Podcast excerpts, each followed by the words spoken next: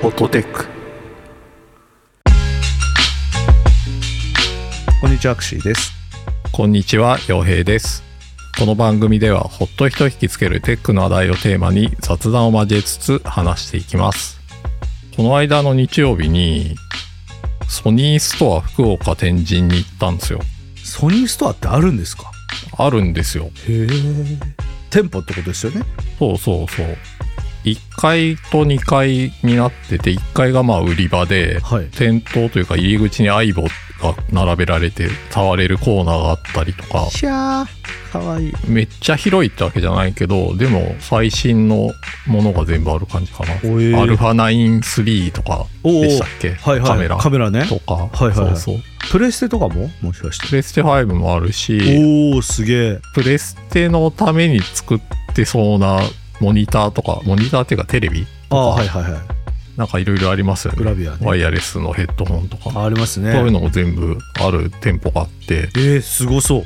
なんとなくフラって入ったんですよ別に用事もなかったんだけど、うん奥さんと2人でうん。まあ、ちょっと時間潰すかとか言ってフラって入ってそしたら、まあ、2階が展示会とかやるコーナーなんですけど、うんうんうんそこで何やってんのかなってチラって見たら、あの鮎川誠さんの写真が飾ってあってえーってなってそれはもう運命じゃないですか。もう今月で終わっちゃうんでこれ流す頃には終わっちゃってると思うんですけど「WeLoveSean&TheRockets」っていうあららららららら。写真展やっててめちゃくちゃ嬉しいんじゃないですか、そんなの。そうそうおおと思ってあ、よかったっすね。うん、偶然発見してーで上行ってでなんかその写真家の方も在労しててえー、話ちょをっと聞けて話し。てえー、すご。な「なんで来たんですか?」って言ったら「いや入り口でたまたま見て」みたいすげな、え。あそういう人もいるのねみたいになって面白かっいやそうっすよね普通ほら狙ってくるでしょたそうそうねえ目的があってでもたまたまねそうそう大判のあね写真がいっへぱいあってソニーストアのコミュニティエリアみたいなやつなんでえ、うん、その写真並べてあるだけじゃなくて機材とかがやたらいいんですよほうほうほ多分100インチぐらいある UKEL のディスプレイに、うはいはい、はい、そのずーっと写真がスライドショーで流れてたりとうかわーそれ最高だなそうまあずーっとシーナンドロケかかってるわけじゃないですかうわーでいいシナなロケがずっとかかってんだけどその時になんかいつもと聞こえ方が違うなみたいなえっとっとなんだなんだそうスピーカーが変な不思議な音像のスピーカーだなと思ってはいまあ、思いながらあんま気にしないで写真は見てたんですけどその後にこのスピーカー何なんだろうと思って近づいてみたら、うんまあ、ちゃんと札とか飾ってあるんで売り物だ一応売り物でしたねそう SAZ1 っていうはソニーのフラッグシップ的なシグネチャーモデルみたいなやつであのスピーカーそうそうへえだっ けちっちゃいスピーカーなんですけど 普通の使い方はうんパソコンの横に2機置くスピーカーあるじゃないですかよくはいはいパソコンにつけるはいはいあれとほとんど同じ使い方をしてくださいっていうスピーカーなんですよ。ちょっと僕今調べちゃったんですけどうん74万ですよ最安価格やばくそうなそいうそうそう。高え僕がそう店頭で見た時は78万円って書いてありましたね。なんかね、ニアフィールドスピーカーってやつで、まあ今言ったようなそのうんパソコンの横に左右置いてはい聞く聞き方がまあニアフィールドみたいなことらしいんですけど、はい半径2メートル以内で聞く人のためのスピーカーみたいなやつで。えーすげえないや、すごいいい音でしたよ。ああそうですか値段とか見る前になんだこれってなったわけですから、ああそうかそうか音の違いがもう分かるってことですねもう明らかに違いましたねえー、すげえそんなに違うんだ多分すごい特殊なスピーカーなんですよはい普通のスピーカーってその空間を音で満たすみたいな感じじゃないですか、うんうん特にああいうとこに置いてあるスピーカーってそうですねそうじゃなくてその半径2メートルの間では極めて高精細に聞こえてあブレがないみたいなそのヘッドホンをしてる時みたいな音が細かく聞こえるけどスピーカーから出てる音みたいなへえすごそうだな不思議でしたね。目の前で立ってて、今までこういう感じで音聞こえたことないなと思って、へえ不思議でした、あれは。すぐ分かるってこともすごいしすぐわかりますよ、あれ。あれは、うん。え、なんだこれってなりますよ。なるんだ。うんへえ。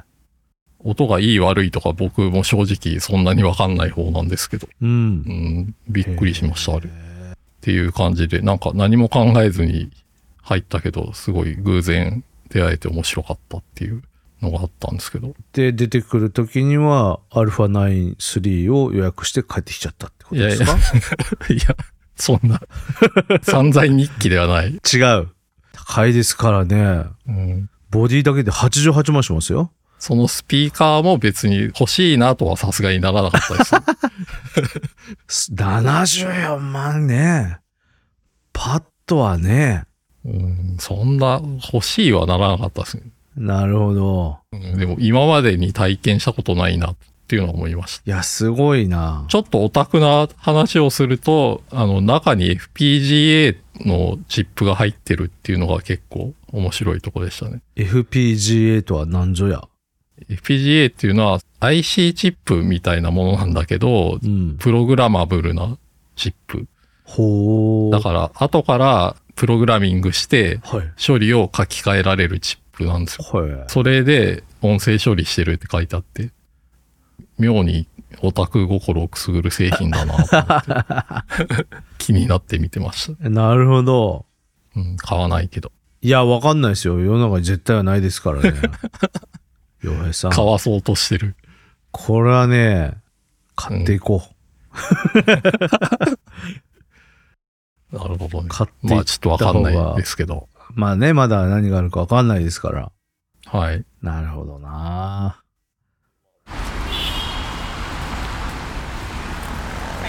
ホットテックいかがですか今日ね、全然関係なく、たまに気になってた話をしてみようかなと思ってまして、ほテックでも何でもないんですけど、う。うん。僕らやっぱ共通項として40代っていうのがあるじゃないですか。そうですよ。立派な40代ですよ。まあ、中年男性じゃないですか。はい、そうです。で、初めてうん。おじさんになったなって思った時って、いつか覚えてますええしみじみと、あ、もう、おじさんだな、俺はって。ああ、ある。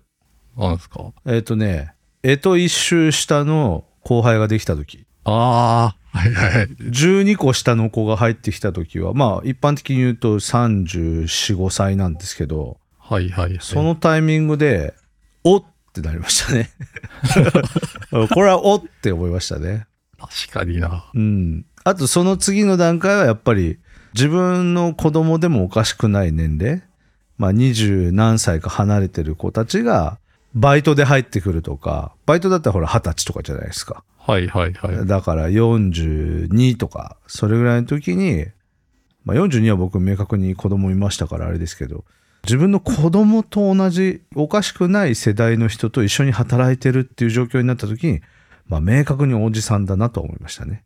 確かにな。うん。僕もでもそう、仕事関連だとそういう感じだな。結婚してとか子供がいてとはいはいはかいそういう状況に応じて思うこともあるんだけど、そうですね。あんまりそれだけだと自分がおじさんだなと思わないんですけど、普段で言うと、本当に何にもしてないのに翌日調子悪いと か、マジで何もしてないのに肩が痛いとか、これか。それはね、 これかみたいなのありますよ。めっちゃ思あるある。なんかで、う。 うん。ただ生きさせてくれない。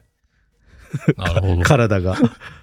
うん。その時におおじさんだなっていうのを痛感はしますね。僕ね、あと朝ドラはいはいはい、はい。あるじゃないですか、NHK の朝ドラ。はい15分やってるやつね。そうそうそう。うん。あれで、まああれを見てること自体もそうなのかもしれないですけど、うん。なんかあれのアマちゃんってあったじゃないですか。ああ、ありましたね。面白かった。あれってなんかちょうど自分の世代の人に向けてる話だなってすごい思ったん ですよ。シナリオは。それはおじさんになっちゃうかもしれない。うん。そうそうそう。だから、朝ドラの内容が完全に自分たち世代宛てになってるなって思ったんですよ。あれ見て。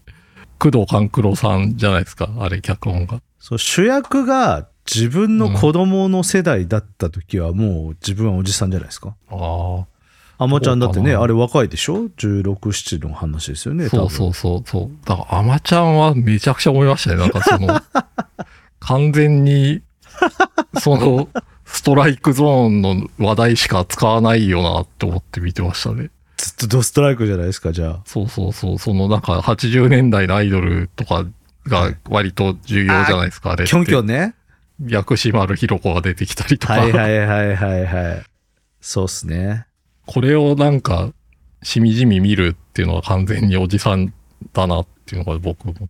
ああ、あと最近で言うとあれじゃないですか紅白じゃないですかああ、紅白も確かに最近よく見るな。もともと演歌があった枠に我々世代が聞いてなるほどね懐かしいねみたいな感じが増えてきてるからこれ完全ドンピシャ我々ターゲティングされているしおじさん世代にもうまっしぐはいはいはらい届けようとしてると思うんですよね。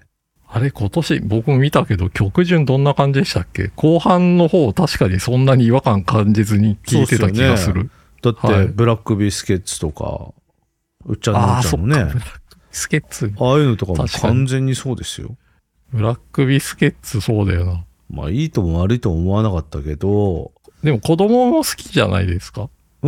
ブラックビスブケッラツックビスケッツ子供好きですよ、うち。ああ、なんか TikTok で流行ってるかなんかって聞いたけそど。うそうそうそう。だから、どっちかっていうと子供が歌ってて、なんでその曲知ってんのって感じですねはいはいはい僕はだって後半ね、まあでも薬師丸ひろ子とか、ポケットビスケッツ、ブラックビスケッツ、あと寺尾明はちょっと世代上だけど、ああ、まあ、寺尾明はもうん。うマスターピースだからな。でもキャンディーズ50周年紅白メドレーはちょっと僕らの世代としても、ちょっとね、行き過ぎてるというか、 うちらの親世代かな。確かにな。もう、あれですね。曲順とか見てると、うわ配慮されてる側にいるわけですよね、僕らは。そうですよ。うん、とっくに。 そうなんですよ。まあ、とっくにですよね、これ多分。とっくにそうですよ。確かに、確かに。まあ、いいんだか悪いんだかよくわかんないけどねだって藤井フミヤが出てきて「トゥルーラブ」歌ってその後有吉さんと一緒に「白い雲のように歌ってるわけですからね福山雅治とかも、じゃあそういう感じですかね、存在感として。ああそそうっすねそうそうそう、若い人はわかんないけど、うんみたいなことなのかな。で大鳥ミーシャでねそうか。でも今回やっぱアイドルじゃないですか夜遊びああ、見ましたね。うんねえ、すごかったな、あれ。めちゃくちゃ良かったでもなんかね一部界隈というか割と批判的な声もあるそうでそうですね。まあ、難しいとこだなと思いましたね。なんか、いろんな界隈のいろんな意見が渦巻いてる感じになっちゃうんで、そああいうの。ね、今回ほらジャニーズ元ジャニーズが出れなかったっていうのとあとはその YOASOBI っていうアーティストをほとんど映してなくてうん。あの周りのそのアイドルばっか映しちゃってみたいなその本当の YOASOBI ファンとしてはちょっとどうかと思いますみたいなのもあるらしいんですけどうん。もう曲のコンセプトからしてアイドルの歌じゃないですか。ビルボードとかにもバンバン名前出てくるね。まあ日本のアーティストじゃない韓国のアーティストもいっぱいいましたけど、そういう人たちを従えて夜遊びが歌い上げるっていうのはもうものすげえことだなって思いました。あれはもう NHK じゃないとできないなって思いましたけど。ねえ。一点物としてはすごいいいんじゃないかなと思いましたそうそうね。多分その夜遊びのアイドルのライブ映像とかっていうのはこれからもいくらでもうん。見られると思うんですけど、あの場でしかありえない表現になってるのは面白かったなと思いましたね。そうなんですよ。もう何回も見ました、あの後。家族で。すげえなっつって。いやでその後何回か見返しててとりあえず頭から見直したんですけどうん。伊藤蘭さんが出てきた時に娘に「これがマジのアイドルだよ」って教えておきました50年続くアイドルっていないですから確かにな。これがアイドルの頂点だよって教えておきました日本のね誰ってなりますからね、やっぱ最初はね。ね今の朝ドラのヒロインのお母さんとは言えないですからね朝ドラも見ないしいやーすすごいですよいろんな意味でアイドルはすごかったなので僕らも完全におじさんまっしぐらですよ、あ、まっしぐらなのはいいんですよ。僕が、あの、アマちゃんぐらいのタイミング以降は、かなり そっちだって辞任しててああおじさんを辞任したのはいつかって話ですよそう、引き下がっってるんで、そこは。 ななんて言うんだろう。あの、ユースカルチャーとか知らない方にいたいって、まあ、はい昔からそうではあるんですけど、多うん分、自分が生まれる前から流行ってる曲とかの方が好きだから、昔から。ああそうですよね洋平さうんん結構ね、どっちかっていうとそうなんですけど、だからもう、あの、ユースカルチャーにはし、そんなに知らない人でいたいなって思ってるんで、 洋平さん結構ね音楽好きで古い方は好き、好きでもうそれをずっと聞いて生きていこう、これからはって今思ってます、ね。おおなるほどうん。そうだからね洋平さんとほら飲み行ったりすると結構昔の曲かけてくれるお店なんてね行ったりしてね洋平さん音楽好きなんだなって思うんですよねそうなのかな。うん、変わってないと思う。僕あんまり音楽にモチベーションがそんなに高くないからでもほら、最近の曲とか聞くじゃないですか。まあなんか流行りとして一応押さえておきたいぐらいですってうん熱心に聴いてるかって言われたらそうでもないですからなるほどな。うん、やっぱ昔の曲に詳しい人の方がちゃんと人生してるなって感じがします。どうかな。いやなんか上っ面を生きてる感じがするんですよ。やっぱ流行りものをね一通り追っかけようって思うと。うん、一曲を研ぎ澄まして詳しくなりたいですね。なるほどね。一人のアーティストとかね。はいはいはいはいはい。そういう人多いじゃないですか音楽好きって。うん、確かに。そういうなんか深みのあるおじさんになりたいですね。 僕あの適当に喋るのが得意すぎて深みがないんですよね。深 み、深みって、深み、なるほど。わかんないけど。考えたことないけど。でも、まあそうですね。うん。ちょちなみに洋平さんは自分のことおじさんって言う派ですか言わない派ですか言わないっていうか、うん何ですかね。言わないと思うな。僕もね実は最近言わないようにしてるんですよああ、なんて言うんですかこれエイジハラスメントっていうんですかエイジハラスメント。うん、まあ近いっちゃ近いですね。なんかこう僕らの世代を自らこう言っちゃいけないのかなって感じがするんですよねはいはいはい。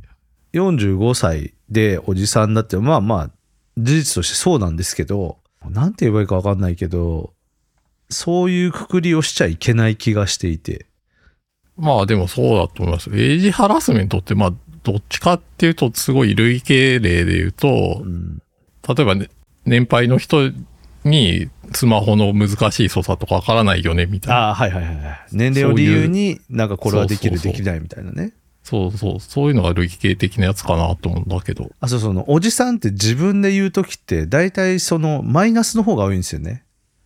いや、もうおじさんだからとか、はいはいはい。だから、なんかそっちに引っ張られないように言わないようにしてるかなって感じしますけど。確かにな。テック業界っていうか、まあ、エンジニア界隈でも確かに Java おじさんとか言っちゃうああのりますね。はいとかあるじゃないですか。ああいうのとか確かに、うんあんまやめとこうって思って言わなくなりましたね。最近、インターネット老人会っていうのも言わないようにしてますね僕は 何なんだろうなあれみんな気づいたら老人会って言うんですけど全然老人じゃねえじゃんっていう至極当たり前のツッコミを若者がこう飲み込んでるのを何度も見かけてるので、はいはいはい。なんというか 何も言えねえなみたいな 確かに。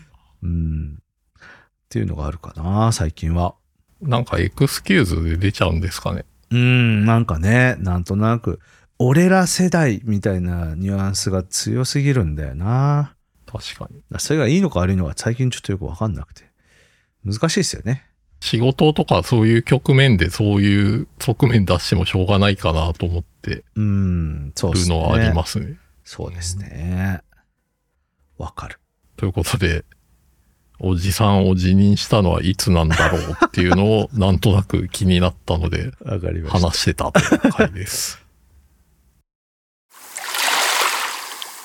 ああ、ほっとでっか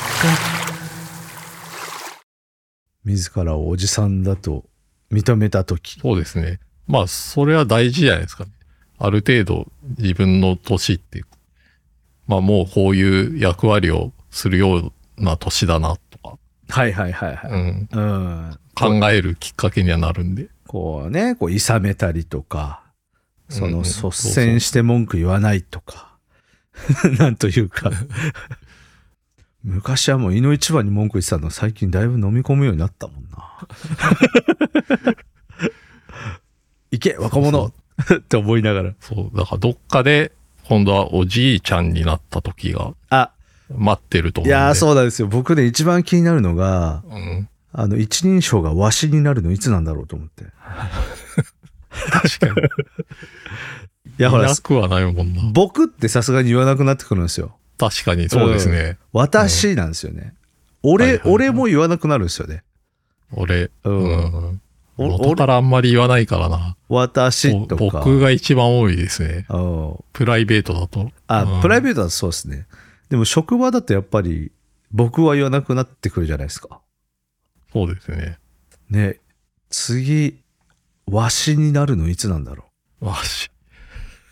う。いやほら、関西とかって一人称多いじゃないですか。はいはいはい。わいとかね。ワイはなんかインターネットミームかなって気がするけど、いや、でも関西の人言うんじゃないですか、実際。言う気がする。でも。ねえ。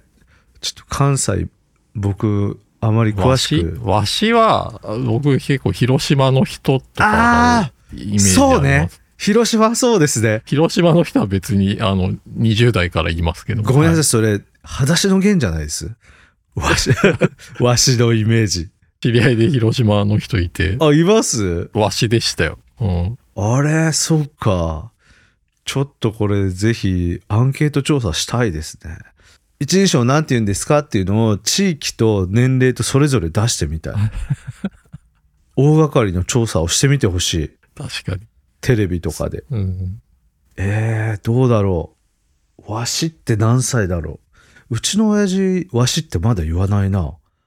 まだ70後半だけど。あ、もうか。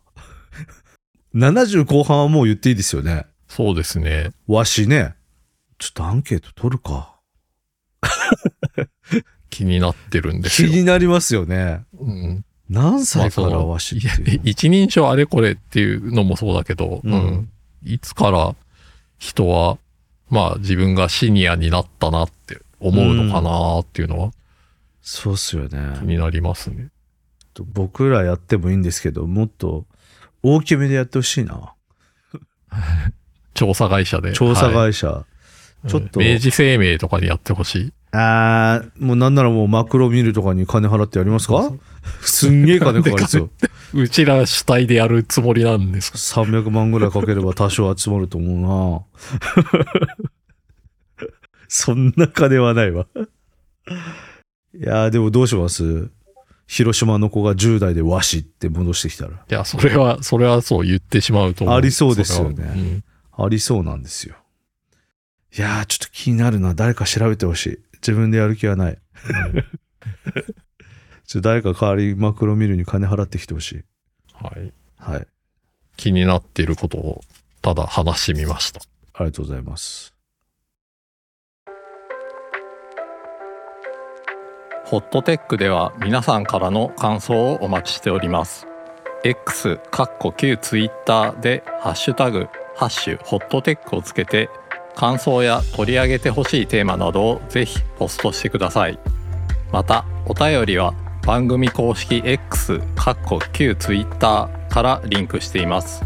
ご用の方はそちらからお願いします。番組が気に入っていただけた方はぜひポッドキャストアプリや Spotify から購読をよろしくお願いします。